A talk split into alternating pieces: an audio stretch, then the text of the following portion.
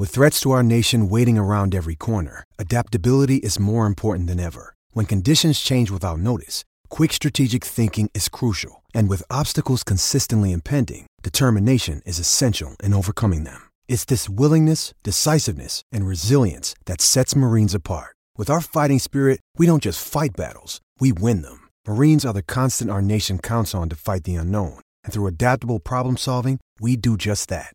Learn more at marines.com.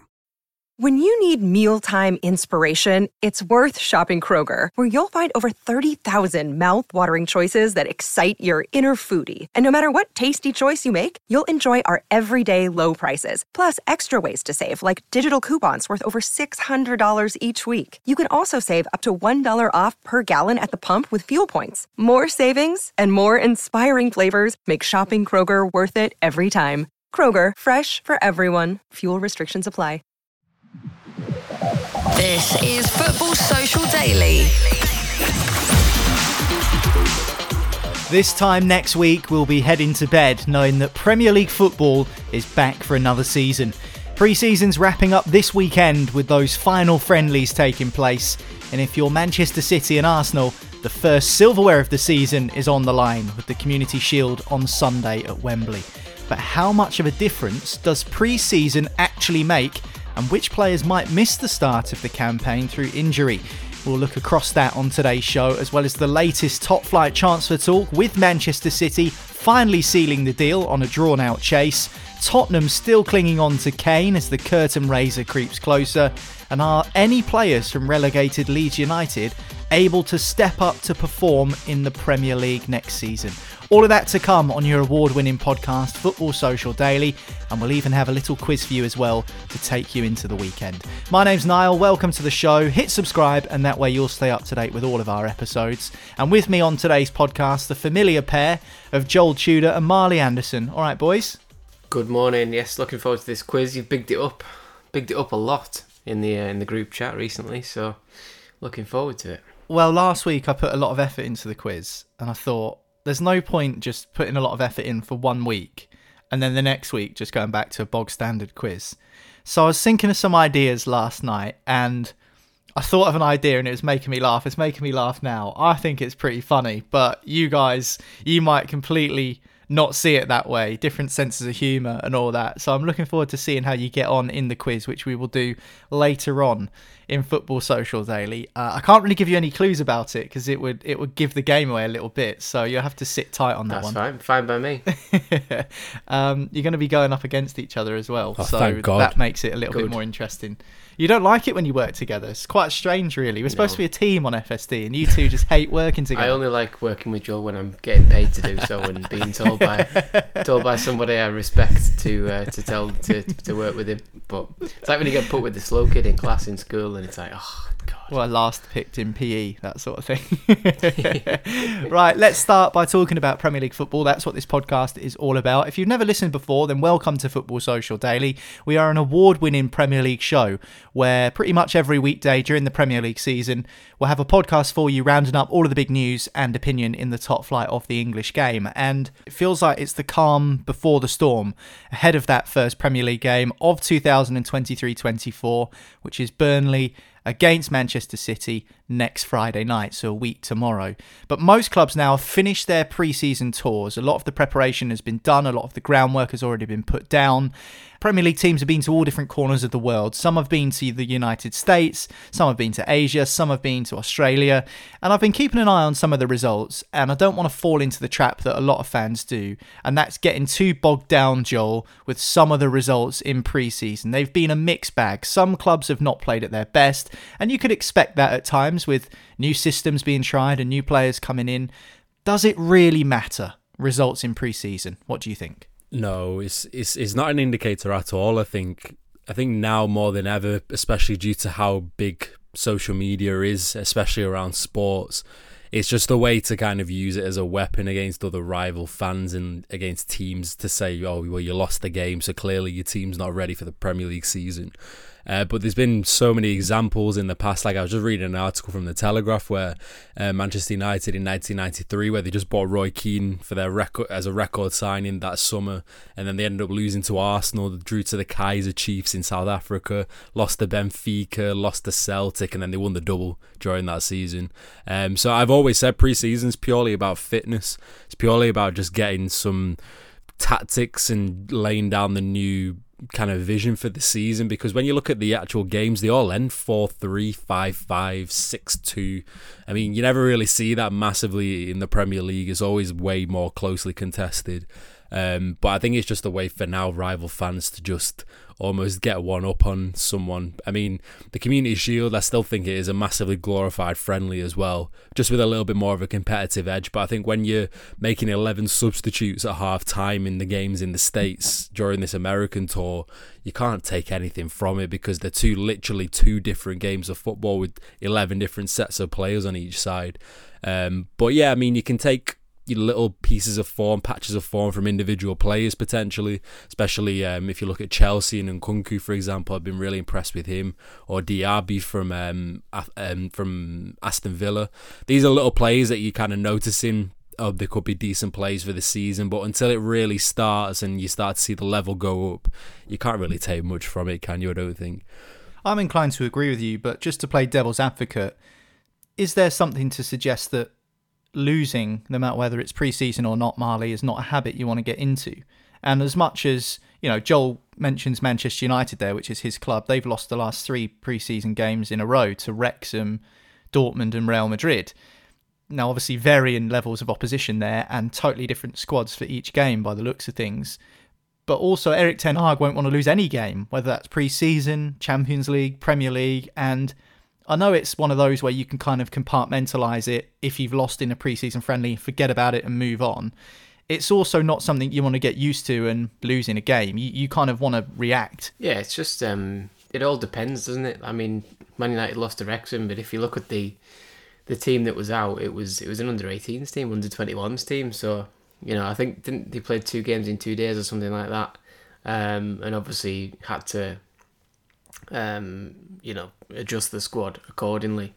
Um, I think uh, I think the there's a bigger thing with that though with with um, it being advertised as Man United against Wrexham and being sold for eighty five pound a ticket, and you're getting um, you're getting American fans going to see Man United and they're getting Shola Shoretire and, and Will Fish and you know these these players they that aren't Man United they're going to see Bruno Fernandes, Sancho, you know um, all the all the sort of stars. Hopefully, hoping they can see Mason Mount for example, but instead they're getting a, an under 18s team led by maybe Pellistri, if you're lucky, like somebody who's just been around the first team. But it's um it's it's, it's just yeah you can't really take anything from it.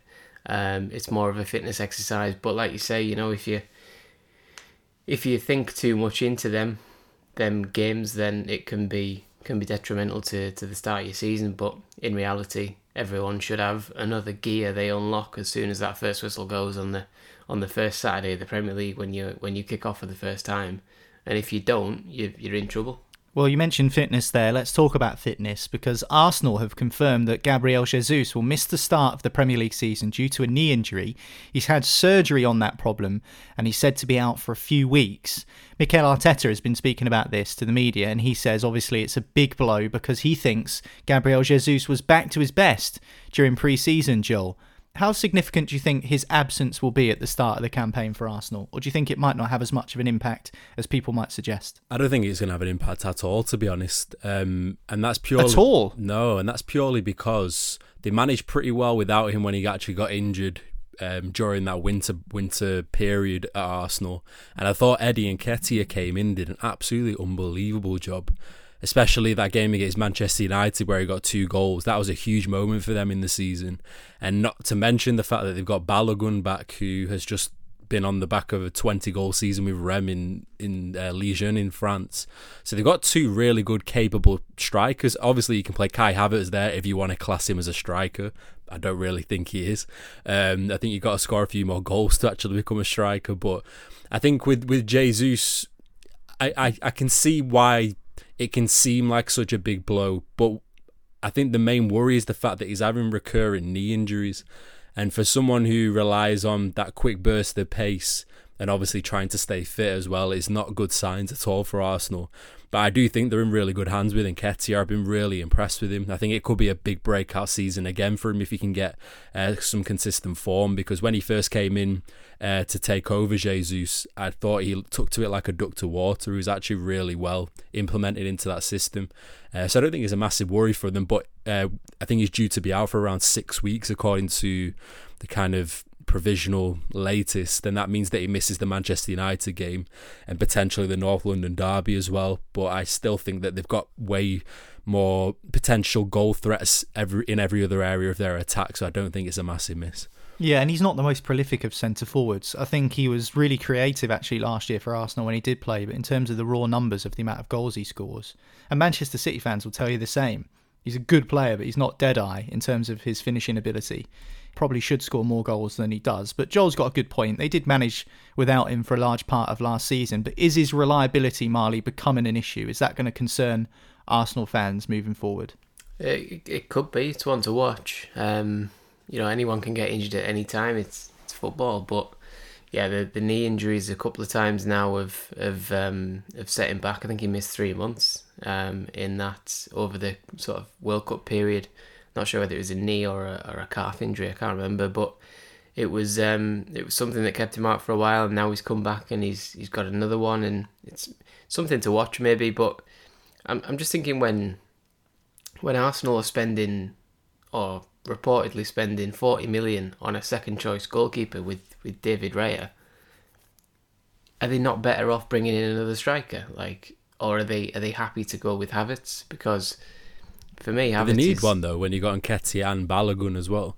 Well, Balogun's apparently for sale, isn't he? I, I can't understand that either, to be honest. You know what I mean? I, I don't. I, some of the business they've done is is is good, but it, it does leave me a bit confused. Like I I don't get why they signed in Raya if they're happy with Ramsey. I, I don't think Ramsdale had a bad season. I think he had quite a good season. There was a couple of times where he did did a couple of mental things, but that's that's a goalie for you. Um, so I don't know. I think maybe if they could sign, if they sell Balogun, could they not go and buy another striker as well? I don't, I don't know, but it's uh, it's a problem for them to solve. They've got players who can score goals. Saka and Martinelli get you loads from wings. Um, Havertz should chip in with a few more than he did at Chelsea if he's if he's in the team every week. Um, and then you've got Trossard as well who, who can score goals as well. But they've they've got to chip in now because the the season's kind of different from what it was last season. There's more expectation. There's more um, sort of um, hype around them to be in the in the race, and even this won't throw them off because people like like Joel just said will be like, well, they coped with him without him last season, so they can do it again. Arsenal weren't expected to do as well as they did last season.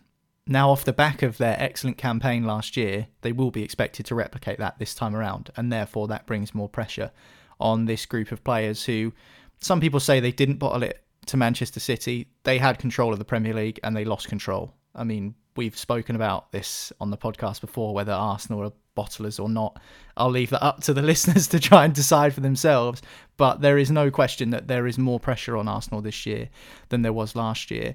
Maybe not quite as much pressure on Chelsea because it's been a mess there in the last few years, Joel, with the departure of Roman Abramovich as the club's owner. Todd Boehly has come in and taken the reins. Maurizio Pochettino is the new coach, and they've struggled with trying to sign a centre forward. They've got Nkunku now, who you've already referenced on today's podcast. You said you've been impressed with him in pre-season, but he's picked up a knock. How much of a problem could that be for Maurizio Pochettino, who's had to deal with a lack of striking options already at Chelsea? Yeah, he's been a bit of a standout player for Chelsea in pre-season. Obviously, he had a injury which took him out of the World Cup. I'm pretty sure that was a knee injury. I'm not sure if this new injury is a knee injury or not. But again, you don't want to be getting similar recurrent injuries because I think he could be a massive player for them next year and uh, this season. But I think for Pochettino and for Chelsea fans as well, they do need to manage their expectations going into this season because I know they've spent a lot and they've sold a lot, but it's pretty much a whole new 11 individual players coming together in a team. And typically, when that happens, it takes a good amount of time to firstly gel together, but also for Pochettino to Pochettino to actually understand what his best first eleven is. Because another player, Mudryk, you know, they've spent a hell of a lot of money on him last year, and he's looked really good in preseason as well. But again, is he going to be better in Pochettino's system than perhaps Raheem Sterling's going to be? Whether he sees Nkunku as a number nine or whether he sees him as almost like a nine and a half. He, he still needs to experiment massively, and the only issue he has is that he can't really experiment massively because he's got no European games. So he has to literally go with what he feels the best 11 is every single week for the Premier League. Um, so I think for Chelsea, it's going to be a massive transitionary season where, you know, if they can potentially push the top four I would say that's a very, very good season for them. Um, if they can get Vlahovic in, which is the current uh, rumour with uh, Lukaku going in the opposite direction. I think that would be a really good step in the right direction as well. But again, the number nine for Chelsea is a bit of a poison chalice. I mean, Khalid Boulahrouz is already up there as one of the best number nines for them. So it's going to take someone really, really good to take that number nine shirt and make it one of their own. Because I feel like Didier Drogba, I know it wasn't number nine as in the shirt, but he's almost like the last striker, or maybe Diego Costa to an extent, um, that actually did something in that position. Yeah, they've had what Morata since then. They've signed, they've signed loads of players, um, loads of players, haven't they, that haven't worked out in that centre forward position. And Chelsea will want to be competing for silverware again, whether that's next season or the season after. Pochettino, his remit, no doubt, will be to get Chelsea competitive once more. And speaking of silverware, the first silverware of the season is on the line this weekend. The Community Shield takes place on Sunday. It's Arsenal against Manchester City, and we'll talk about it next.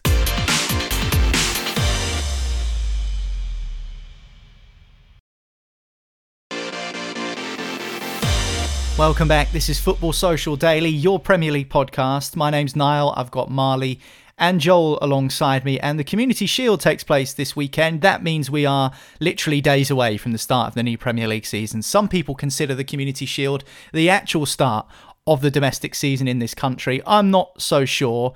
Does it count as silverware, Marley? Mourinho used to count them. Yeah, I think it does. Um, because to get a shot at winning it, you've got to win something. So you that's the qualification process. Like if you're if you want to win it, you have to win the Premier League or win the FA Cup. Not so. all the time though. You can finish second, can't you, if the team wins the Premier League and the FA Cup? Well, Arsenal won nothing last year, and they're involved. So there's a good example. Yeah, I mean, this year is, I mean, it's the worst possible time for me to make that point because it's, it's, it's literally a redundant point. But usually, like, you've got to win something. Um, but yeah, it's, uh, I, I see it as, as, as a trophy, but it's one that you're not really bothered about. No one's really bothered, but everybody likes to have a look at it and, and it's that nice little curtain raiser, as the cliche goes everyone says Harry Kane's never won silverware. So if he had won three community shields, does that He's put that argument to bed? Yeah. yeah. That and the Audi Cup, you can sleep sleep tightly in uh, in bed at night. Well, I think Community Shield technically still counts as pre-season. So if you're classing the Audi Cup in that bracket, then Community Shield falls into the same bracket. I'm not saying that that's uh, definitely my take on it because if Portsmouth had beaten Manchester United in the 08 Community Shield, I would 100% be claiming him, but we didn't. So, what was the score? I think we lost on penalties. Did you? Again, Manchester United can't crack us in 90 minutes that season. If we had 11 men, maybe. It's Arsenal against Manchester City. As Joel says Arsenal finished second in the Premier League last season. Normally, the Community Shield, if you're not aware, is like a Super Cup. So it's the winner of the domestic FA Cup against the winner of the domestic league, which is the Premier League. Manchester City won everything last season, so they can't play themselves. So it's the runners up of the Premier League Arsenal like who are their opponents. City's just fielding two 11s, having a, a, a competitive sort of kickabout, but they've lost quite quite a few players this summer, so I'm not even sure they've got 22 players. But I'm pretty sure the four kids they draft in are going to be like wonder kids or whatever. So I'd pay to see that. Well, you're not going to see that. You're going to have to pay to see Arsenal against Manchester City instead. How do you see it going though? How do you think this one will unfold? It's so hard to predict games at the start of a season, let alone between pre-season and the beginning of a new campaign. So Arsenal against Manchester City, the two best teams in the country last season. How do you think it will go? Well, if, do you remember last season? Um, was it Liverpool against Manchester City? And I think mm-hmm. I think this is the best indicator that it has no relevance on the season where everyone thought De Bruyne and Haaland were never going to work together because every time De Bruyne got the ball, Haaland wasn't running in behind and everyone was thinking it's never going to work. They've got no connection. Fast forward 12 months and the guys broke every single record in, in English football. Um, but I've got good memories of the Community Shield, to be honest. I do think it's just a really good way to just get a bit of a psychological edge going into it. But I think if you look at it on paper between the two sides, City do feel a little less prepared compared to last time. And that's purely because I still feel like they've got a lot of holes they need to fill. And I know you're probably going to say, come on, it's City, they're going to do well anyway. But, I mean, I still think they need another midfielder. I still feel like obviously you got Gvardiol potentially coming in maybe before the the um the game. I don't think he'll be ready though, to be honest. But again, it feels like Arsenal are a little bit better prepared going into this than City. I know City have had a bit of a tricky preseason as well. Doesn't really bear any relevance, but I do think City are slightly behind schedule in their transfers, which is a little bit strange because they're usually quite on the ball when it comes to that area. So Arsenal, I think, should go into it as slight favourites, I would say. Well, last season's Community Shield, as you say, was Liverpool against Manchester City, and it was billed as this Darwin Nunez against Erling Haaland mega matchup as to who was going to be the best striker that season. And Haaland had a bit of a shocker. He missed some clear cut chances, whilst Darwin Nunez and Liverpool ended up winning the Community Shield. Fast forward a week to the Premier League season, and Erling Haaland scoring hat tricks within the first few weeks of his debut in the Premier League for Manchester City. So, Marley, you can't always read too much into how this game works out. No, no. Um, I think last season Liverpool fans were were never higher than they were after that game when, you know, they were convinced that Nunez was going to be the, the, the player that people thought Haaland was and all the rest of it. Because I think did, did Nunez score? I think I think he scored. Um, and Haaland hit the bar from like six yards. I remember, or put one over the bar from um, from close range, and everyone was like, "Oh." I'm starting to think he did that on purpose now. Yeah, I think he just lured him into a false sense of security, and had I think he had nine goals. I think he's just a bit. So, I think he was just too excited. Yeah, maybe, but yeah, obviously, as as as the point we're making is is saying that it it meant nothing because as soon as the season started, there was a difference in in how City played. Haaland was straight off the mark, ended up with you know twelve goals by September or whatever it was, and you know, he was flying and scoring hat tricks and breaking records and all sorts. And you know, it was probably the one game that De Bruyne and Haaland needed to to make a a connection. Um, and they did exactly that all through the season, assisting each other, you know, scoring loads of goals, and City won everything. So I think they'll uh, they'll quite happily say, you know, we'll leave the Community Shield and we'll win absolutely everything else. Um, you you Darwin Nunez can stick that in his in his trophy cabinet. And I think they'd take the same this season if you said Arsenal are going to beat you, and then you're going to beat them in the league by ten points or whatever. Then yeah, you know there it is. Yeah, if you had a choice between the two, you're definitely picking the major silverware over the Community Shield. Of course, you it's are, a yeah. no-brainer. Um, Gvardiol, you've already both mentioned him. He's touched down at Manchester City. I don't think that's been officially confirmed, but it's all but confirmed that they finally got their man, a player who impressed during the World Cup. How much are you looking forward to seeing him play, Joel? Because this has been a bit of a protracted transfer chase for Manchester City, which is unusual for them, but they've managed to get their man. The signing's over the line. So, how do you think he might do? I'm not looking forward to watching him play because he's very good. he's a, he's a very very very good centre back. He's I think almost like in the same ilk as when Liverpool bought Van Dijk. You know, someone who's just massively colossal at the back. Really, mm. he's almost just a game changer in terms of their defense. Even their defense already is very but they very keep doing that though, don't they, Joel? They did that with Ruben Dias. And he came in and was just an absolute colossus and kind Yeah. of changed the way people thought about the Man City defence. Before that, Aymeric Laporte was a really impressive addition, and everyone was saying about how good he is. And now he's surplus to requirements. So for some reason, they just keep finding these centre backs who just dominate. Yeah, they, I mean, they, they just buy the next upcoming top centre back in Europe every single summer. It seems like, like you said, Laporte from Athletic Bilbao. Then they have Ruben Dias, who they signed from uh, Benfica. Now they've signed the next best up. So it almost feels like going into this season, they're a little bit bottom heavy, which is quite strange to say considering City have always been the team that are, you know, the ones to watch from the attack. And don't get me wrong, they're probably going to end up scoring another 100 goals next season as well. I think it's a little bit more reassuring for them considering just how many players that they're already touted to lose or have lost so far. But I think Gvardiol like we've all mentioned, I know uh, Marley, me and you've already mentioned quite a lot about how he got done by Messi in that World Cup, and that might be the lasting impression that some people had of him because they might not have watched him for Leipzig, which is you'd be a fool to do that because there's a reason why he's the price tag he is. There's a reason why Leipzig his, have been so. His defending against Belgium was insane. The yeah, game he was almost playing dictating before, from the back. Yeah, Lukaku had a, a tap in from from three yards, and Gvardiol was on his backside just like a turtle, like a tortoise that had been turned upside down, and he still managed to just stick a leg out and block Lukaku's shot over the bar. And it was like, this kid's a freak. Like this kid's really good, and he's like 23 or something. Don't you think it's mad though? Because yes, Messi did tie him in knots and twisted him inside out, but is that any different to 40 something year old Roger Federer beating 20 something year old tennis prodigy at Wimbledon, or Jimmy Anderson, who's 41 years old, taking the wicket of 22 year old opening batsman for Australia.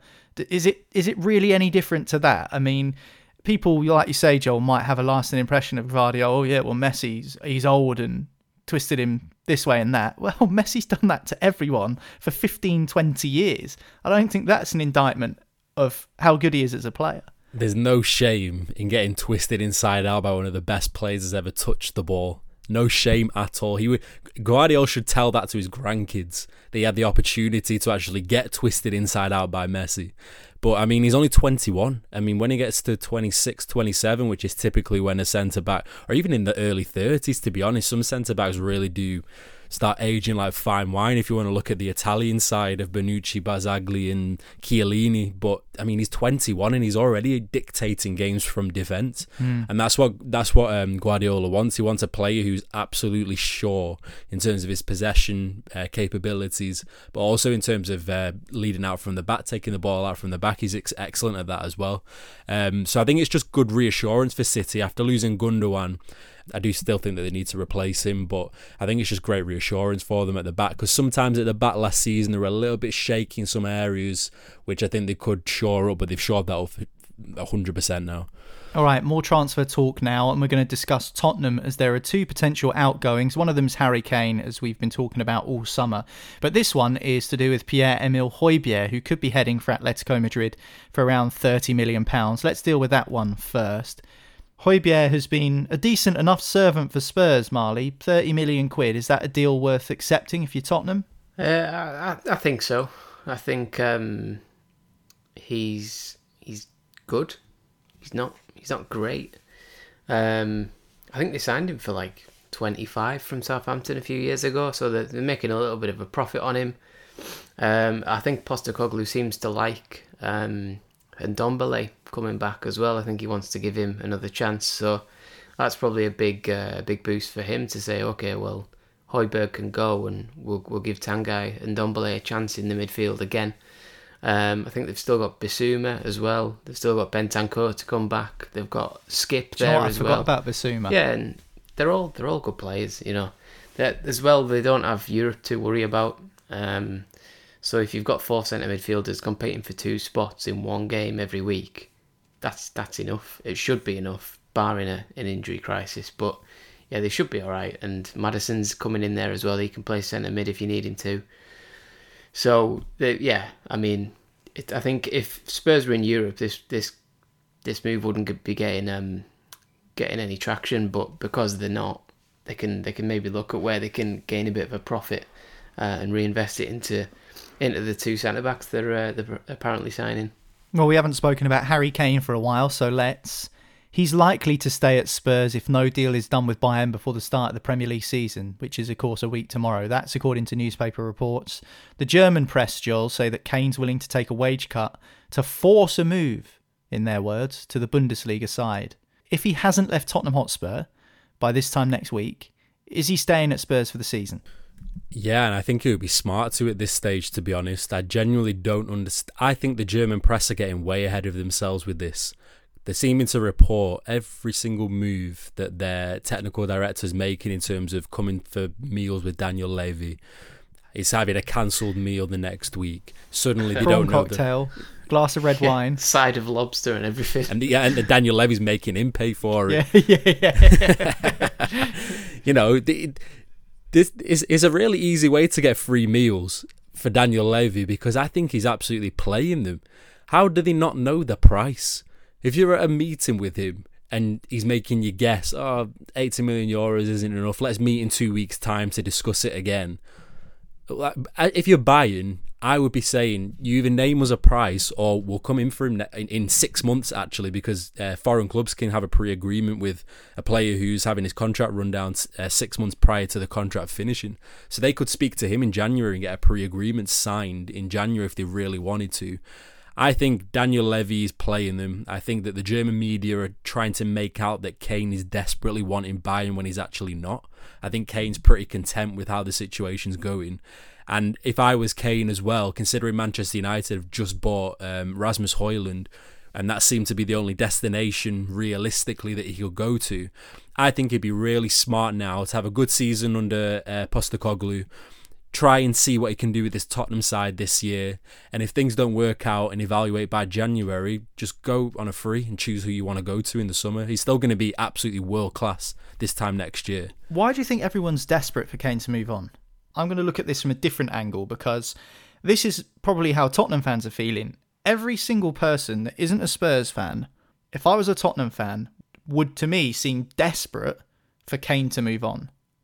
What if Kane is happy with staying at Tottenham, becoming the club's record goal scorer, which he is, potentially breaking the Premier League goal scoring record?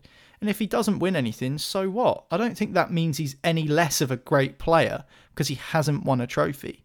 You know, people talk about Steven Gerrard. They put him on a pedestal because of how good a player he was. Yes, he won the Champions League, but he never won the Premier League.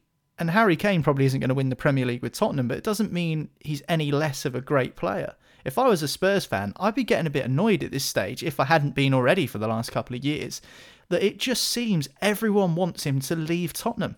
And maybe he might just be happy there. But his actions don't say that. Because why has he got one year left on his contract? Why did he want to leave two years ago to go to Manchester City? If he really wanted that, he could sign a contract tomorrow and Daniel Levy would be Yeah, happy. but Wayne Rooney once said that he was going to leave Manchester Different United scenarios to go to though, Manchester be- City. because Rooney had won everything by that stage. Fair enough. Why does that make a difference? Because the the main crux around Kane wanting to leave is to win something, isn't it? If if Rooney wanted to leave, okay, maybe there's difference in ambition, difference in views at the club, but you can't say he's wanting to leave to win something because he'd already won everything. Same with Gerrard, won the Champions League, won the FA Cup with Liverpool. He's he's almost got his conscience clean. Whereas for Kane, it's been really well documented, and he said it himself that if I'm age 30 and I've not won anything, I'm going to be massively disappointed. So he's almost hinted quite a lot at the fact that that's a really big motivation and almost a bit of a dilemma in his mind. I can understand your point massively, which is I'm sure he would he would love nothing more than to stay at Tottenham and win something. That would be the pinnacle of his career if he won an FA Cup next year. Um, and he would be absolutely he could retire a happy man. I still think if he retired and stayed at Spurs, I still think there'll be something in him which probably looks back and thinks I, I could I- can't believe I've scored all those goals and they've been for hmm. I don't want to say for nothing, but the goal of football is to win something. And I for get the- what for you're the, for the status of player he is and how good he is, I'm Yeah. just really sad for him that he's never been able to put it towards silverware. It's it's madness to me. But if it if it comes to it and it's the end of his career and he's broken Shearer's record and let's say he's got 300 Premier League goals just to pull a number out of nowhere and he's won one FA Cup or a League Cup or something, there will still be people who sit there and say that Harry Kane has underachieved. Now, I think that is a mad thing to suggest for someone who scored 300 goals. He hasn't underachieved. His club's underachieved. I think that's the, the point I'm trying to make. Yeah, it's it's one of them. Like ultimately, I- I'm probably in the same boat as you. Know, I, I think that he is. The, the, there's so many players who have won the, the Premier League that you could you that you would forget. You can't name every player who's won the Premier League. Um, you will forget players that play for Man United that have got a league winners medal, Leicester, Chelsea, Arsenal, whatever you won't forget who was the Premier League's top scorer because until some freak comes along and scores 320, which might be Erling Haaland, ironically, um, but maybe not. You know, that's so hard to beat, and that's that's something that will go down in history. I'm not sure how many players have ever been Premier League all-time top scorer. I'm not sure who it was before Shearer. Yeah, but Marley, you made you made a really good point a couple weeks ago, which is that records can be defeated. So, for example, Haaland could take Kane's record in seven years, and suddenly he's not a record holder anymore. Whereas if he wins a Premier League, he's that for I think life. that was me that made that, That point just before for you give. Marley all Was the it you? credit. Well, either one of you, I, I swear I could re- recollect it was Marley, but yeah, yeah, but it's a great point. see Though. it Uh, It might have been, it might have been you. It's- It was me. Records are there to be broken. I see, I see it. So- both- It might have been. Scratch It that. was Then. Sorry, sorry, Marley, you're not having the credit anymore. I see it both ways, mate. I'm, I'm kind of, I sometimes flip between them, but I think ultimately I come down to if you're in history as, as the top scorer, I think even if he gets overtaken, he's still the highest scoring Englishman in Premier League history. And there's there's that thing of like, also I don't think Haaland will beat it because I think he'll move on to Real Madrid. I think ultimately that is that's where he's going to end up. I think. I hope he stays because I, I, I'd like to see him score. All, I, I want to see anyone score all the goals, especially if the record does get broken and it's not Shearer anymore. Because I haven't then got a horse in the race, so I just want anyone to score all the goals in the world. But you know, it's it's one of them. I think you're in history more for being Premier League all-time top scorer than winning one Premier League and, and one FA Cup at Spurs, having been there for 15 years or whatever you've been for. It's a hard one, and one will no doubt probably have the answer to before the start of the season. Which, as you Tune in mentioned, next week for the just over a week again. ago. Yeah, tune in next. Nothing's happening It's like at all apart month. from a new We've had our dinner. once a month Kane debate that we always come back to. Um, just before we move on and do the quiz for this week, Leeds United were obviously relegated last season, and it looks like Premier League clubs are starting to turn to the players of those teams that went down last season, Southampton and Leeds in particular, as Leicester, of course, have already lost Jonny Evans, James Maddison, and Harvey Barnes. From a Southampton perspective, Romeo Lavia is interested in Liverpool, whilst James Ward-Prowse is supposedly interest in West Ham United, but we haven't spoken too much about Leeds, who are now managed by former Norwich manager Daniel Farke as they look to try and return to the Premier League at the first time of asking. Their season starts this weekend in the Championship. Everton have been linked with Leeds winger Wilfried Gnonto. Aston Villa have been linked with Tyler Adams. Is there anyone else at Leeds who you think's good enough to keep playing in the Premier League, Marley, or is that about it? Uh, well, they've loaned every out, haven't they? Every everyone in that Leeds team who you've not just mentioned has gone on loan to somewhere. I think they they loaned Wöber this week. Um, Cox gone. Um, there was a, a couple of others as well. It was the um, Aaronson. I think he's I think he's gone on loan somewhere as well. So there's there's um there's a few still there. I think Adams is a decent player, and I think I think know, we've sort of mentioned the two there that would stand out. Um, Everton are desperate for players. They're still trying to sell Demarai Gray and and bring in a player who I, I see is very similar to Demarai Gray. Gnonto and Gray are the same type of player, really. Um, but yeah, I, I'm. I'd probably say them too. I think Tyler Adams was getting linked with um, some big clubs a few weeks back, but it seems to have gone quiet a little bit. But I think he can um, he can he can step up. He plays in a role where it's quite um, sought after. If you if you're looking for combative defensive midfielders, there isn't, too many of them knocking around. Lavia is obviously the, the premium one. He'll probably go to Liverpool.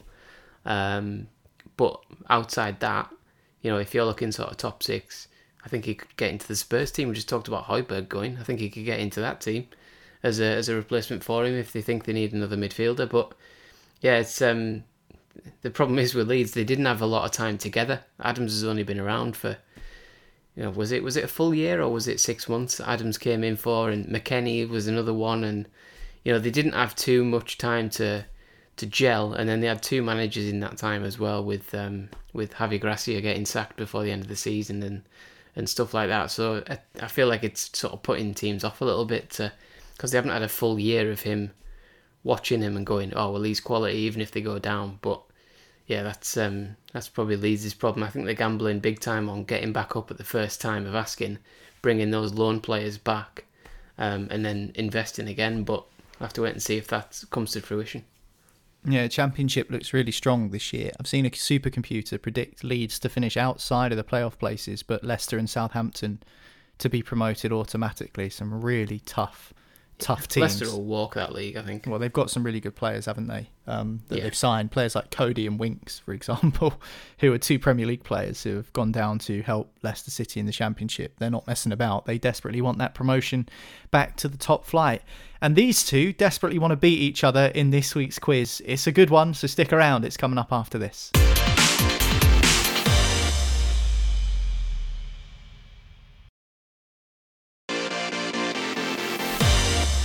Welcome back to Football Social Daily. This is your award winning Premier League podcast. And every week we like to test Marley and Joel with a quiz. Sometimes they work together, but today they're going up against each other. And the quiz is slightly different this week. Last week I put a lot of effort into it, and I thought I'd put equal effort into it this time around.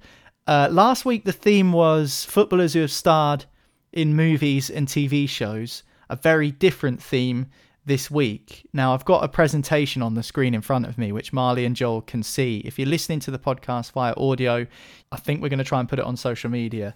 We'll get it on the YouTube. Um, so head to the YouTube, just type in Football Social Daily on YouTube, and it'll be there in well this afternoon. So we'll see what uh, what magic Niall's come up with. How are you feeling about the quiz this week after last week? Uh, I mean, I'm looking at words right now that say 20 second drawing challenge. Um, yep. so I'm not, I'm not confident, but I usually beat Joel, so you know. It is a 20 second drawing challenge, and this is why. Yesterday, I was given a list of football related things, whether that be silverware, managers, players, club crests, by my girlfriend. And she gave me 20 seconds to draw them down on a piece of paper. And it's up to you, boys, to tell me what you think I've drawn in 20 seconds. If you So get it right, you, clearly get a know point. Picasso, are you? Then, from the sounds of it. well, wait till you see some of these. They're absolutely Right, through for a long one. terrible. so, if you're ready for it, we'll get started. All right. You've only got 20 seconds to answer. So, as soon as the 20 seconds is up, you stop guessing. It's fastest finger first. So, whoever gets the answer first is the winner. So, you're going to need to be quick. Everyone ready? Yeah, let's go. Okay. Here we go. Crystal Palace. Crystal Palace. Well Yes. done, Marley. It is Crystal Palace. Hey, that is that's a good drawing. That I only had 20 seconds to draw it, and I'm absolutely buzzing. You got that in three seconds. I thought it was a Pokemon. well, the old one. you got that in just under four seconds, so I'm absolutely buzzing with that. Well done, Marley. You're you're one 0 up. That's a good effort from you. Let me just keep track of the scores. For everyone who can't see, it looks like the Twitter logo. Well, before X. Yeah. Right, moving on to the next one. 20 seconds, and whoever gets it first is the winner. Here we go. It's a trophy. The Champions League. Oh, Joel, you've done it. Well done. oh, it looks more. uh, Why would I? Have, I was thinking Super Cup because it looks more like it. But why would it's you draw the the, Super Champions Cup? League. Well done, These Joel. are You got the it. champions. in Jesus seven and a half Christ. seconds. I don't think that's too bad an effort. That's decent. I, I got alright, it. yeah. I got it, Picasso. So I mean, I think it actually It's not looks like tall enough. you know the Euros trophy. Yeah, It looks a bit like the Euros trophy, but the Champions League trophy. I mean, you say it's not tall enough. I only had 20 seconds to uh, to draw that, so it's one-one. Moving into the next one, if you're ready. Here we go. It's a player. is that um, Jack Sam Grealish. Maximin? Jack Grealish. Marley's done it. Is Five it? seconds in, it's Jack Grealish. I'm Oh, so God. happy with that. Yeah, well done, Marley. You're winning 2 1 now. Was it the headband that gave it away or the hair? What was uh, it? it? was the the hair on the top and not round Looks the like sides. Like a pineapple. well, Jack Grealish. just- well, Marley got it right. I mean, Sant St. Maximin. Maximin. Was yeah. it? The, he's not in the Premier League anymore. Not a so- bad guess. I mean, yeah, I could see. I mean, could yeah, he why. technically isn't the Premier League, but I could and also, why why. would your girlfriend tell you to to draw Saint Maximin? Like, Yeah. yeah, she doesn't know. She was only telling me things that she knows, basically. Oh, Um, oh, I should do this with my wife. Christ. But yeah, that's what I say. You should do it next week. You should Yeah. do it next week. It'd be brilliant. 20 seconds is all you got. I was thinking about doing it blindfolded, but then I thought it'd just be impossible for you to guess what they It are. It already looks like you've done it blindfolded. right, moving on. Marley's winning 2 1. Here's the next one. You've got 20 seconds. It's a trophy. UEFA Cup. Um, sorry. Uh, uh, Conference League. Well done, Marley. He's done it. oh, Joel, you choked there. You Oh. I choked. couldn't think of the bloody name. UEFA Cup, yeah. I mean, it looks a little bit like a cross between the Europa League Europa and the League. Conference League. I think it's got the bottom of the Europa League and the top of the Conference League, but it was the Conference League that I was trying to draw. And Marley again, inside five seconds, was you're a nailing this. effort. That. Three one. You saw a- Joel took fumble advantage of and you swept uh, Me in. running Yeah. from the halfway line, doing all the work, and Marley taps it in and does his own celebration to the fans. Sweaty goal on FIFA. That we used to be called back in the day. Love it. Right, moving on to the next one. Marley's winning 3 1. Joel, you're going to have to pull it out the bag here. Right, here we go. It's a club The crest. bees, Brentford. Oh, that's I a got tie. that. Nah, that Nah, was that's a tie. I had that. Nah, That's a tie. Do you know what? I'm going to give it to Joel just to make it interesting. I said Three no, but. I said the bees just before as well, so I already knew what it was. Right. so VAR, I think we that's- need for that one. I said the bees. That's not the answer. Yeah, well, I said not Brentford at the same FC, time, so I even gave a little hint just before. I mean, that's not a bad effort for 20 seconds. That's all right. Yeah. I mean, it's clearly a B. I mean, it, it looks like a sausage like a Sausage sausage in the middle of a number out eight. in the middle of a plate. Yeah, that's what it looks like. It doesn't look like a B. Um, but here we are, 3 2 then. I think there's only a couple left here. So, Marley, you've got a chance to pinch the win outright. Or, Joel, can you make a roaring comeback? Here we go. On to the next one. 20 seconds to guess this manager. Klopp. Yes, Joel. It is Jurgen Klopp. what gave it away? It's just his teeth.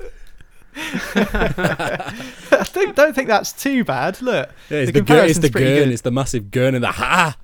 yeah, yeah, yeah. Jesus. I've done a speech bubble with "ha" in it because he always says that, doesn't he? So, and the baseball cap. The first At thing I first, I started did drawing, think it was Ash Ketchum from Pokemon. it does look a bit like the guy from Pokemon. Yeah. When I first started drawing this one, I started drawing the hat because as soon as I thought of Jurgen Klopp, I thought hat. Yeah. But then I realised I didn't have enough time to give him a big enough face. so I ran out of time and I was like, I need to give him some teeth. And then I thought, oh no, I forgot to put glasses on. They're going to choose someone else. And then I realised Jurgen Klopp doesn't wear glasses anymore. So I've managed to get away with that one. Right, we're all tied, lads. And I think there's only one or two to go.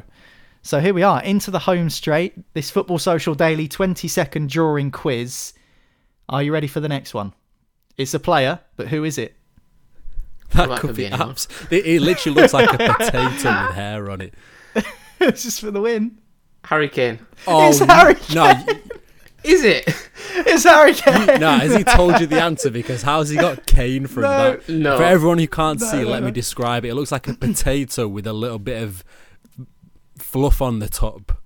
That is mad. I mean, That it's is- obviously pretty I good mean- for Marley to guess that it's Harry Kane. That is a. If if you're listening on Spotify, you just you have to go to the YouTube. Just We'll put it in the that, in the 'cause description. We'll could put the link in the description. I'll tell you, you what, have we'll, to we'll put the link check in description. We'll put it in Telegram. If you've not joined our Telegram chat, then go to our Twitter page, find the pin post at the top of our Twitter feed or X feed or whatever you're calling it these days, and get into the Telegram group, and we'll put it in there. Some of these drawings are a bit suspect, but I'm so happy that Marley's I got just- Harry Kane. I just, I, can't, I just cannot believe that you've got Harry Kane from a potato. If there's if there's like how many how many people are there in the world? Is it like eight billion or something? like that could be five billion of them. like it could be anyone. that could have classed as flipping Lee Cattermole. Like it could have been. I mean, anyone. you're disrespecting Harry Kane here. You're saying that he looks plain and normal and Yeah. there's nothing well, that's a plain drawing. Harry Kane's quite a plain looking guy. I mean, what outstanding features are there on Harry Kane? I just don't get where Marley's got that from. Even the little tuff on the chin, I thought it was going to be like Kevin Kuranyi or something. You've got to you've got to think it has to be a mainstream player. Otherwise, Niall's girlfriend wouldn't know it. So Yeah, that's, that's why I went for Harry that's true. Kane. I was just like, yeah, fine. There he is. There you go. Look at that. We can put these up for charity, sign it, and then people can. Well, we got the auction them off. scores on the bottom and the scores on the doors. It finishes Marley 4, Joel 3. Last minute winner for Marley. Well done. You've won the quiz. Joel, any regrets? You did choke on that Europa Conference League. Yeah, my only regret is that you're an absolute drawer. Well, I'm saying I didn't do GCSE art, so you can see why. You can tell. I'd love to see. I'd love to see you try to draw in 20 seconds. That's why I think you boys should do that next mm. week. I think you should come armed with some drawings and and see how it goes. My drawing skills not up to par, but Marley's guessing skills certainly are. Well done, mate. You've won four three. Joel's absolutely raging. More so at my drawing skills than his own lack of ability to figure out what the Conference League trophy looks like. to figure what Kane looks like with a. That's why I put it at the end because it was hard. That's it for today's Football Social Daily. More quizzes next week, so stick around for that. Hit subscribe, in fact, and that way you won't miss an episode of the podcast again. We are nearly there. The Premier League season is almost upon us. Still three podcasts a week next week, but when the Premier League season kicks off, there'll be more content for you, so you don't want to miss it. This is the place, the award winning podcast for Premier League news and opinion from myself, Joel, and Marley. That's it. Have a great weekend, and we'll see you the other side. Football Social Daily is a voice work sport production for the Sport Social Podcast Network.